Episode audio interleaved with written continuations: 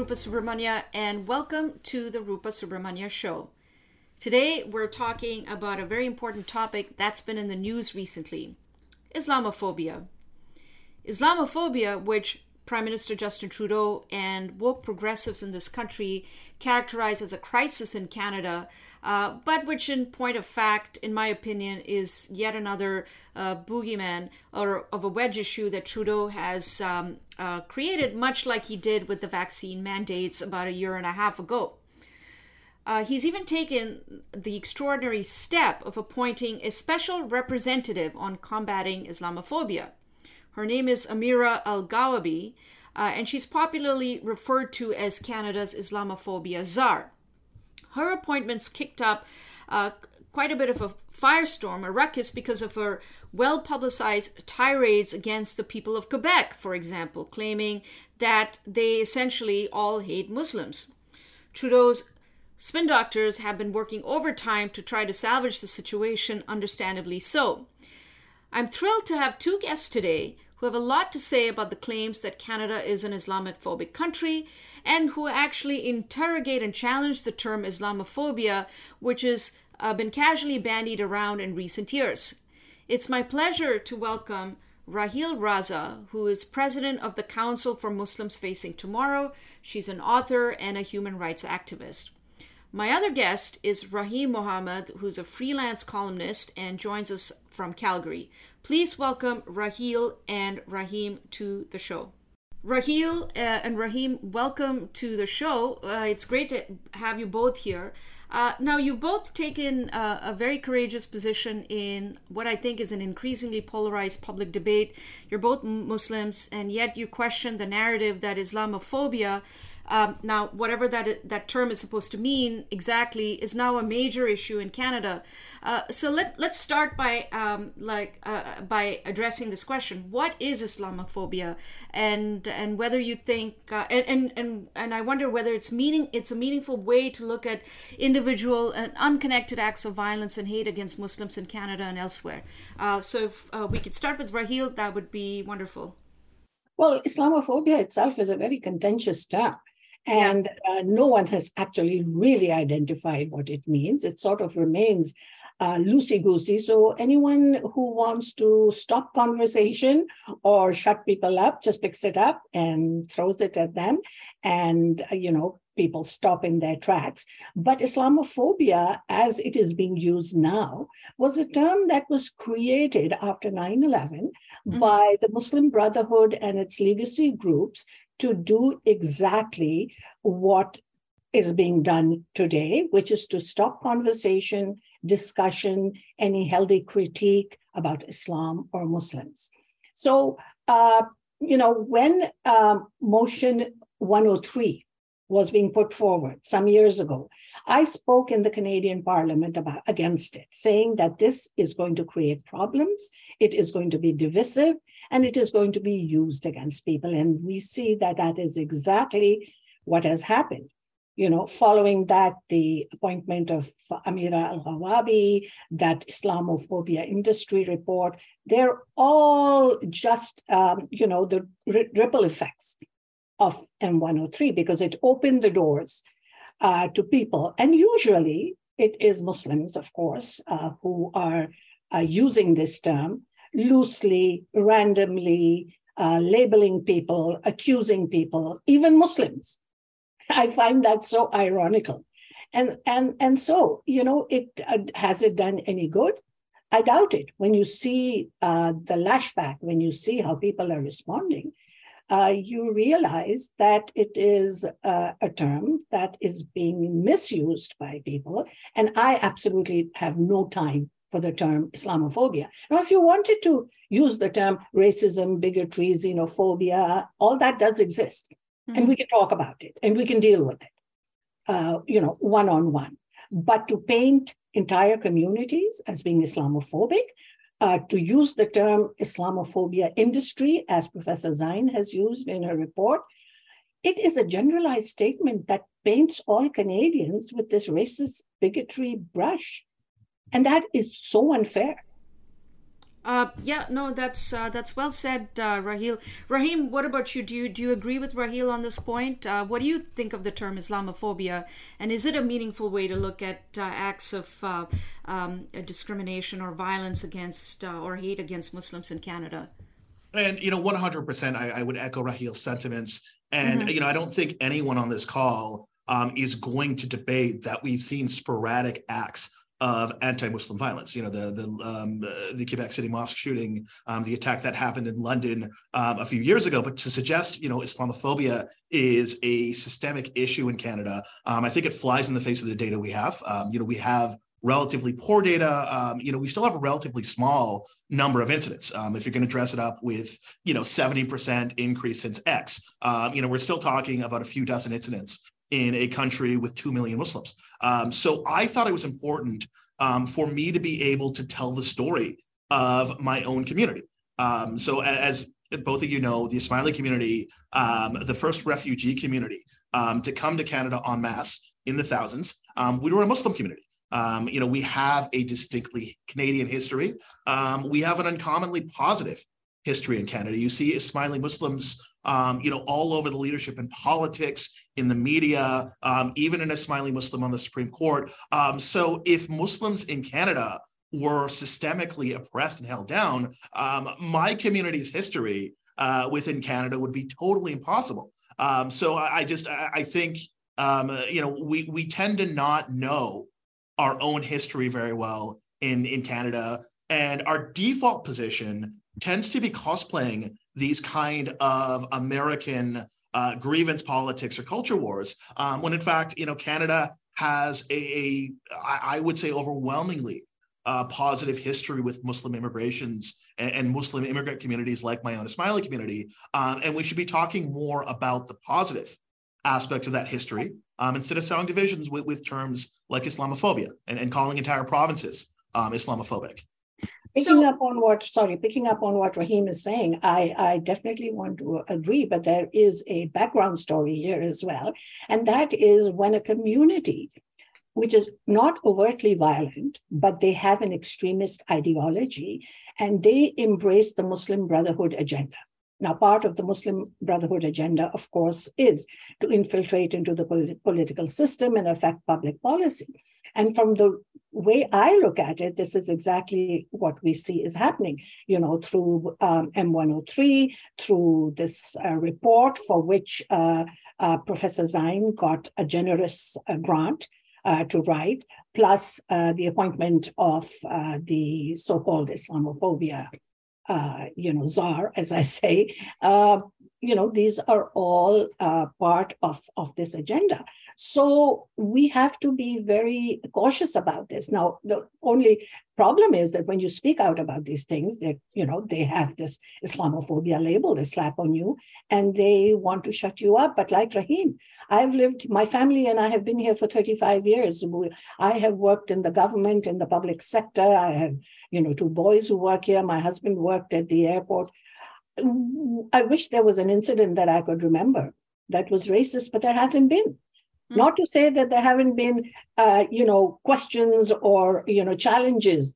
Uh, you know, we are a visible uh, Muslim minority, you know, heritage from Pakistan, but you know, I don't believe that Canadians are inherently racist, mm-hmm. with the exception of incidents which happen, as Rahim said, the Quebec Mosque the London, Ontario incident for criminal offenses. They should never have happened. But we let law enforcement look after that. And as a follow up, we needed more debate and discussion within communities about why these things have happened. But none of that ever happened. There is never any debate and discussion. There is never any direct challenge to, uh, you know, Rahim or people like me. It's always labels behind our back, which is a cowardly way of uh, addressing issues. Uh, yeah, no, Raheel, I actually wanted to um, um, um, get you to talk about this uh, um, report that you've been referring to by Professor Professor Zine, I believe, uh, and you wrote about it in the National Post, uh, where you argue that opposing Islamic extremism is not Islamophobia, and you were critical of this report that actually calls you anti-Muslim for your views. Do you want to tell us a bit about this? Yes, well, first of all, you know, that's an oxymoron for anyone to stand in judgment of another person. You know, my uh, personal worship and my belief is something which is very personal to me. It's between me and my God. It's not for public consumption, but how I behave in the public definitely is. So the first thing that really bothered me about this was this way that this was painted with a wide brush as to show that there is, you know, an industry. You know, there are Canadians sitting around a table in a room discussing how they're going to be racist and bigots. I mean, come on. Uh, you know, if you only look at our government and the number of Muslims that are there, in our government. If you, you know, Muslims who are businessmen, doctors, engineers, lawyers, they are in prestigious positions of power. How does that relate to uh, any kind of racism or bigotry or this so-called Islamophobia? So, uh, you know, this generalized statement and then the labeling, I believe my name is mentioned at least 30 times in this report.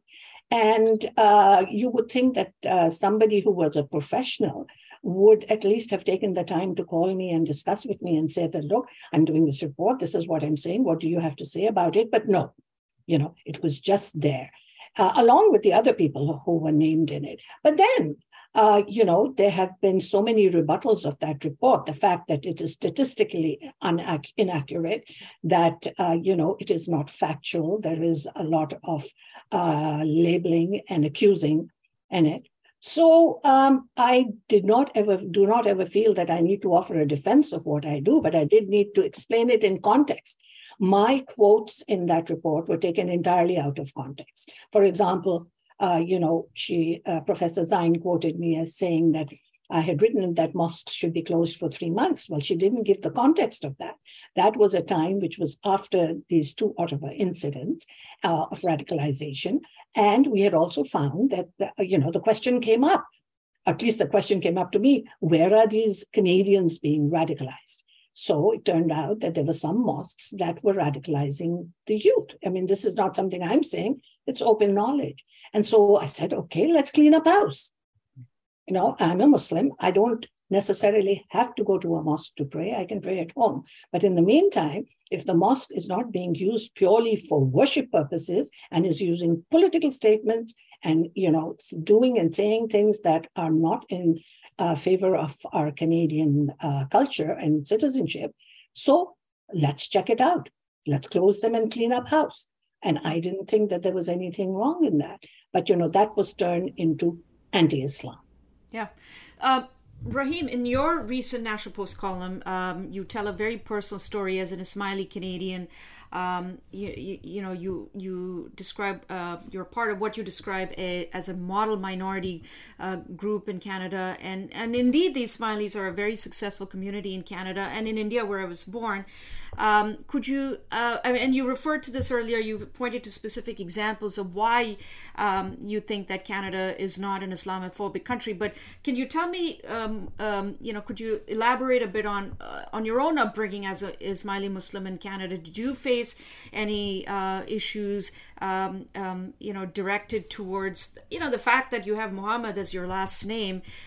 you know, uh, did that, that was that ever a problem for you?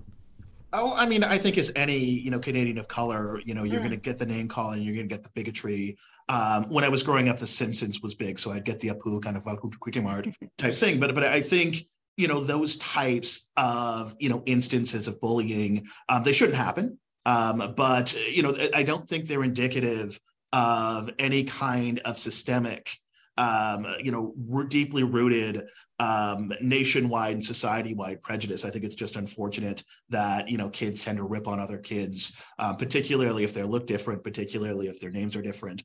I don't know if there's any government in the country or any um, you know government officer or or sort of anti-bigotry um, czar that could do anything about that. That's part and parcel of growing up. Um, but one thing I will say about my community, um, so my community, as you know, is is led by Maulana Hazar Imam, who you you as you may know is is as the Aga um, we're not a we, we are not a majority population anywhere where we live. Um, so anywhere where there are Ismailis, we're a minority. Um, so because of that, a strategy for integration that we've pursued is a high level of community engagement. Um, so virtually any major Canadian city you go to, um, you will see Ismaili Canadians um, involved in highly visible uh, community activities and highly visible forms of public engagement. Um, so the World Partnership Walk um, over in Vancouver is an example of that. Um, here in Calgary, um, uh, the Ismaili community holds a pancake breakfast um, each um, each stampede. so we, I think, have been quite strategic in the way we've done community outreach. Um, I think, um, you know, you go to any major Canadian city, um, people are going to be aware of the Ismaili community. Uh, people are going to be aware uh, of our myriad uh, contributions to the country. And, um, you know, we have a uniquely Canadian history. And I think one um, that's an important part of both my community's history um, and the country's history as well. Well, that's that's a great point, actually. And uh, so, a follow up question to that: So, uh, do you, do you think that the other uh, communities, like the Sunnis and the Shiites, uh, Shiites, don't uh, are not are not uh, integrating in the same way as the Ismaili community? Um, so I, I don't want to make too many blanket statements, but mm-hmm. um, I, I, I another community I would single out um, for doing a lot in terms of community outreach is the Ahmadiyya community. And I, I, think there's something about sort of oppression within Islam, um, and specifically um, having an awareness of, you know, just how uh, just how important it is um, and just how unique it is uh, to have the level of freedom of worship and, and religious freedoms that we have in Canada. Um, I think communities that are oppressed um, uh, elsewhere and, and, that have been curtailed in their ability to worship elsewhere um, maybe have a better sense of how unique that uh, you know that, that religious freedom is in, in a country like Canada. Um, and another um, community that I would I would highlight, even though they're not a Muslim community, they're a Middle Eastern community, is the Coptic Christian community. Um, right. You know, many of whom are, are, quite oppressed in in their home country of Egypt. Um, they've come to Canada. Um, they've made an effort to um, forge these um, eh, forge these positive civil society links with with mainstream uh, society. So I mean, I can't um, I, I, can't um, evaluate every every single Muslim right. diaspora um, in in Canada, but but I, I, will say it does seem like there is a um, relationship between communities whose freedom to worship is suppressed in their own countries um, and how well they've integrated in Canada. And another community I would throw in there are um, the most recent wave of Ismailis who've arrived in Canada have arrived largely from Afghanistan. Um, or under the Taliban, um, there were strict restrictions on um, their ability to worship and their religion, uh, their ability to practice the faith in in um, in, uh, in, in a way that was authentic to our sect. Wow, I, I had no idea that there were still Islam, Ismaili uh, Muslims who were living in Afghanistan until recently. I mean, I that's that's that's good to know. Uh, so this leads me to my next question: uh, Why do you? Uh, and to, this is for the two of you, uh, and maybe Rahim, you could you could start by answering this. Why is it important to distinguish between uh, you know so-called Islamophobia and legitimate criticism of Islamist extremism? Well, I think um, you know uh, criticizing religious practices. Um, I think it's a foundational form of free speech in any liberal society. Um, if we can criticize Mormonism, uh, if we can criticize Scientology, um, we should be able to criticize Islam as it's worshipped in, in various sects. We should be able to criticize things like female genital mutilation um, from a liberal humanistic framework. Um, you know, we should be able to criticize things um, like like the burqa, you know, from a liberal feminist orientation. And I think um, one of the most important types of free speech in any democratic society is, free, is speech targeting any source of power, uh, be it spiritual, be it political. Um, so I think that is a non-negotiable um, of any civil society. Um, if you can criticize any other religion and any other set of religious practices, um, I don't understand how Islam is the exception, particularly um, when it's a threat of violence that's dissuading genuine and honest critiques um, of Islam again as it's practiced uh, by a number of sects, as well as um, as Raheel pointed out, kind of the political dimensions of certain Islamist movements. Yeah, um, absolutely. Uh, um, Raheel, do you want to take a Yes, yes, I would. Thank you. Yeah. Um, you know, in my work as a Muslim, I differentiate very clearly between Islam as a spiritual practice, which is what the Ismailis and the Ahmadiyyas uh, pursue, and Islam, political Islam, which I call Islamism. uh, which, from my perspective, has to be critiqued because it's making a mockery out of my faith. Now, every faith has been open to criticism at one point or the other. But here we have Muslims who will not allow, leave alone criticism. They don't even indulge in debate and discussion. You know, any time that something has happened, you would think that there would be these, our communities would be coming together. And I will pick up on what you were asking about the Sunni community. Uh, why many have integrated, there are still large swaths of the community that have not integrated you know they have come here but they're still living by, by the old laws. They still believe that you know they need to follow sharia. They feel that they must uh, you know they must not accept uh, canadian values. So and that some of that is being taught to them so we have always had this problem of the radicalization of the minds of young Muslims.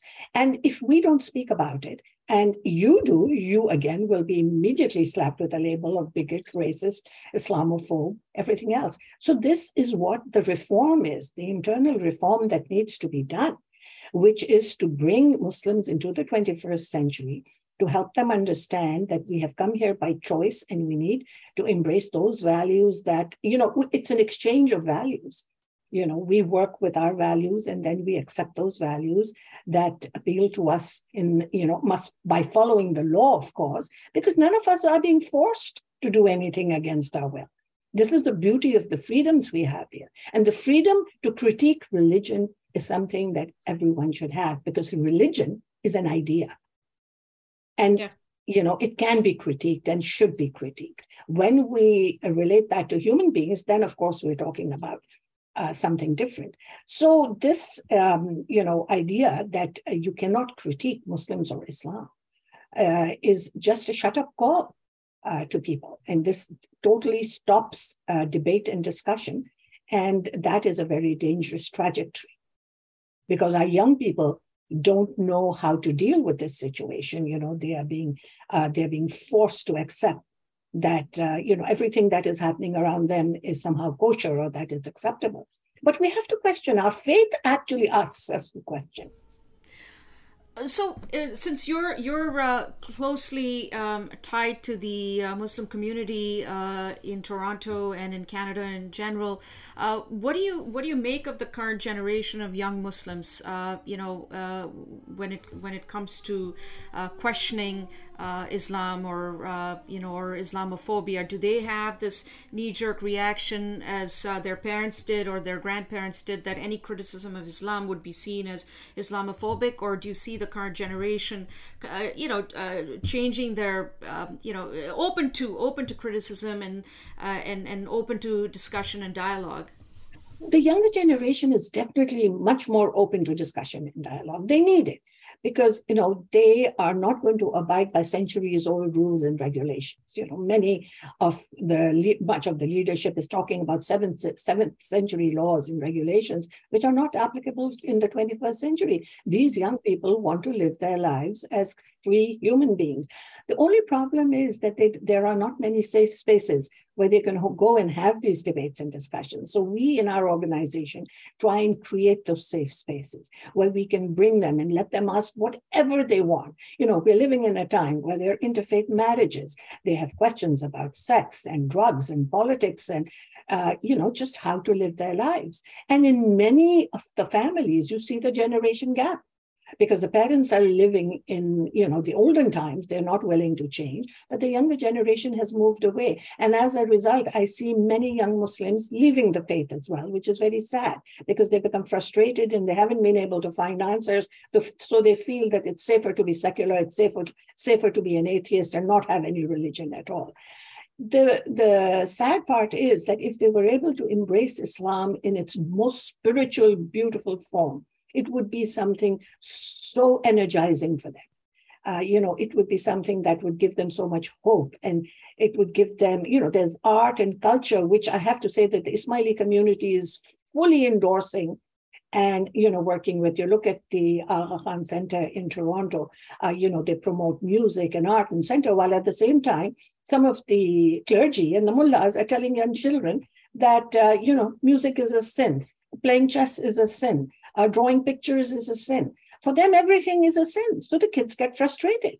Hmm.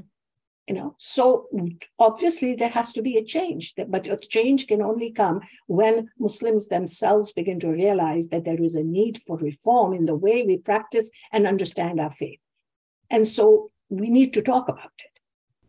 So, uh, Raheel, do you think this change is happening? You think there's this internal reform taking place?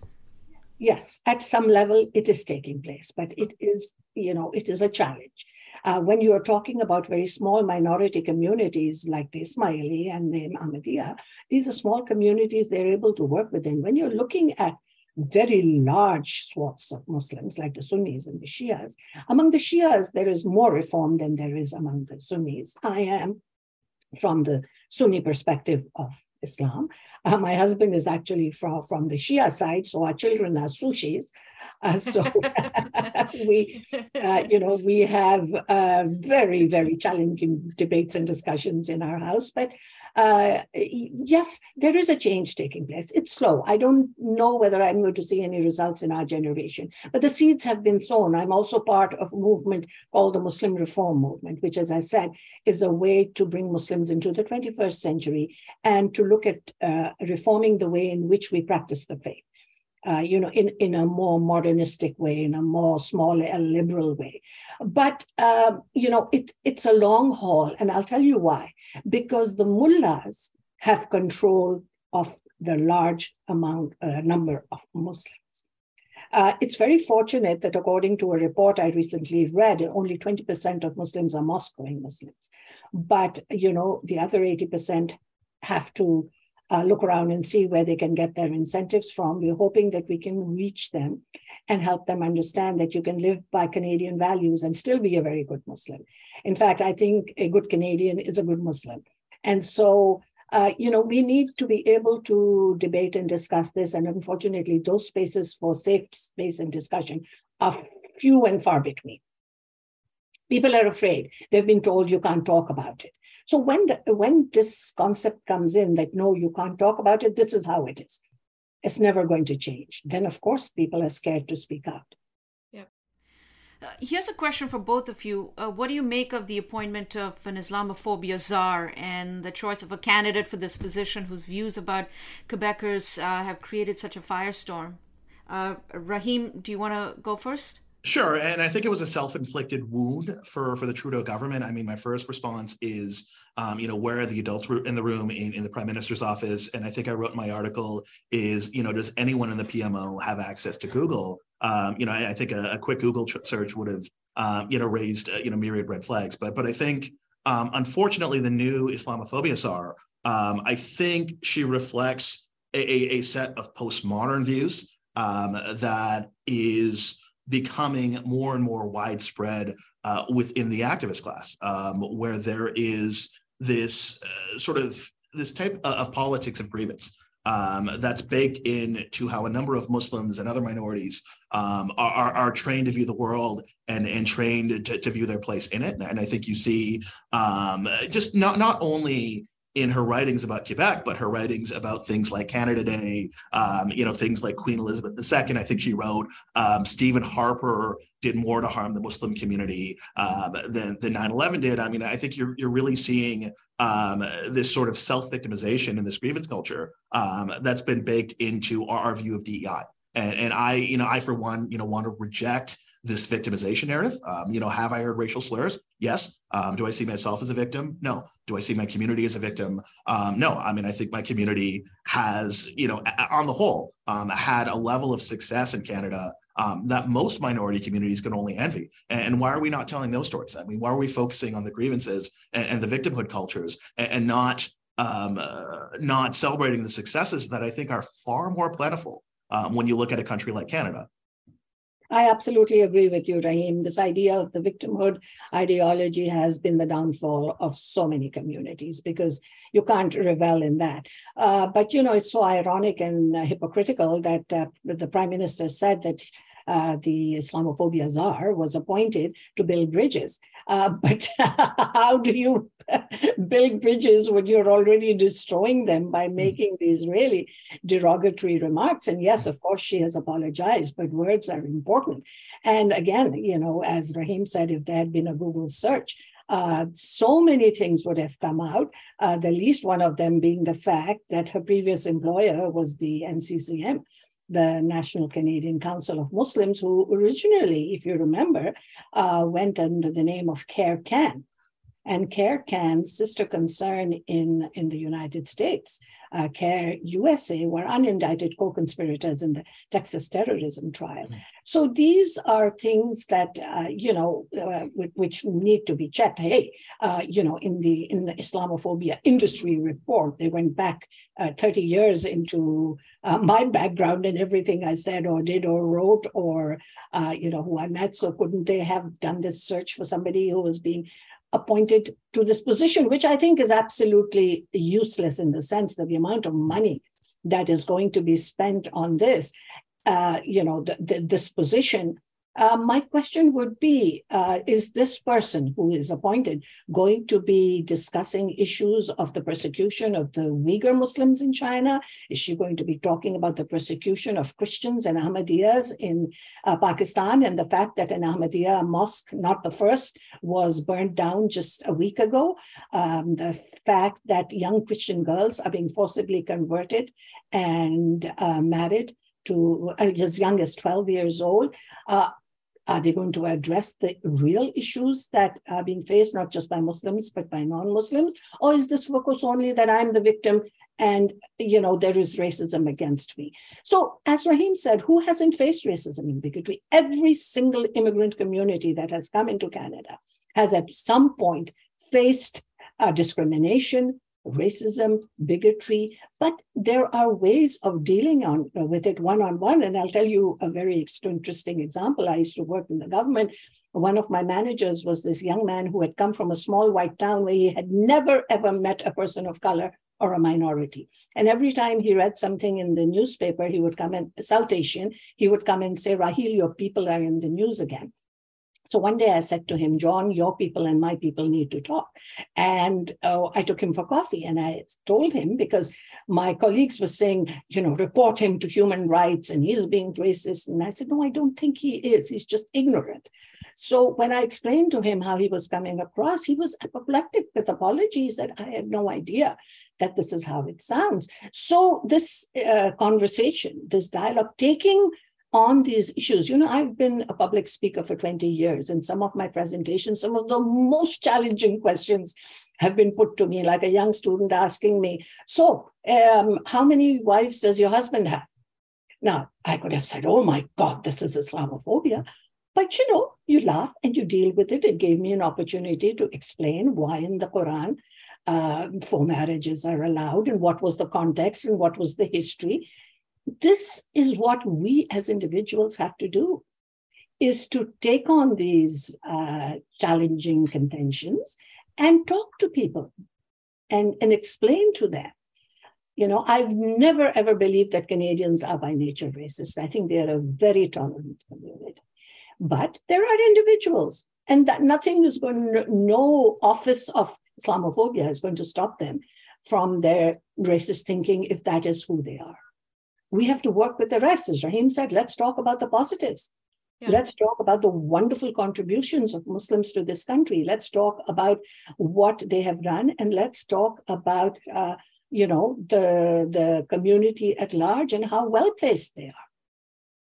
That's so. That's um, can I jump in there? Um, Raheel made a very interesting point about these ethnic lobby organizations, and I don't know if you both saw, but earlier in the year, I wrote an article in the line um, about how you know governments who are kind of too lazy to vet um, diversity hires or, or diversity candidates um, will go into these lobby organizations. So another one is the Canadian Arab Federation, um, which um, Omar Alghabra, currently the transportation minister, he came up as the president of that organization.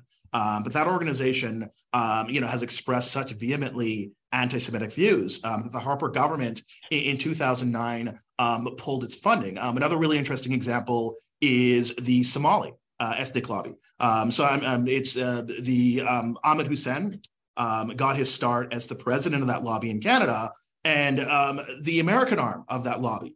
Um, I think it it gives us a worrying look of, about where where things might go. So I'm sure a lot of you, both of you, are familiar with the situation in Minnesota, and you know the university professor who, as part of a course on Islamic art, you know, showed a Sunni image of Prophet Muhammad. Uh, the context there is um, showing an image of Prophet Muhammad. It's sanctioned in a number of, sorry, I said I said Sunni, but Shia. It's sanctioned in a number of Shia sects. Um, so just by virtue of showing that image, um, which was totally respectful from the perspective of that sect and, and completely sanctioned within that sect. Um, a, a, university professor was the subject of a witch hunt.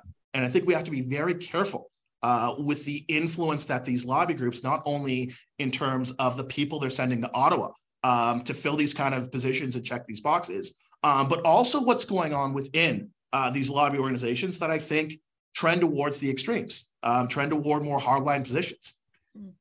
Yes, you're absolutely right. And very rarely do any of these organizations reach out to reach out to people like you and me to say let's sit down and have a conversation they feel so much more comfortable being cowards and speaking behind our backs but coming back to this whole islamophobia bogeyman uh, it's not only the critique, but it's also when certain valid inquiries are termed as Islamophobia. You know that the CRA was uh, making some inquiries into Muslim charities because it's their job not just them, they do this for everyone. But immediately they were called Islamophobic. And, and, and our prime minister picked up on this and, and you know, uh, said that uh, this is not something they shouldn't be singled out. So we have to understand that we are living in a country which is a democracy, and we need to be able to live by the laws that this land. In fact, Islam tells us live by the laws of the land in which you are, unless it goes against your faith. But unfortunately, many Muslims have forgotten this, all these rules. Uh, you know, they are following an ideology uh, which is based on a cult. They're following an ideology uh, that is a victimhood ideology, which is, you know, extremist. And uh, if anyone uh, happens to ask a question, they are they immediately are labeled an Islamophobe. So uh, this is not going to go well in the long run because uh, you know, it's not uh, something that Canadians read, need right now, along with political correctness and the woke culture. If you also have, uh, you know, the Islamophobia bogeyman hanging over people's heads, Canadians by nature are a very peace loving, naive, trusting community. They're not going to speak out, and this will then fester.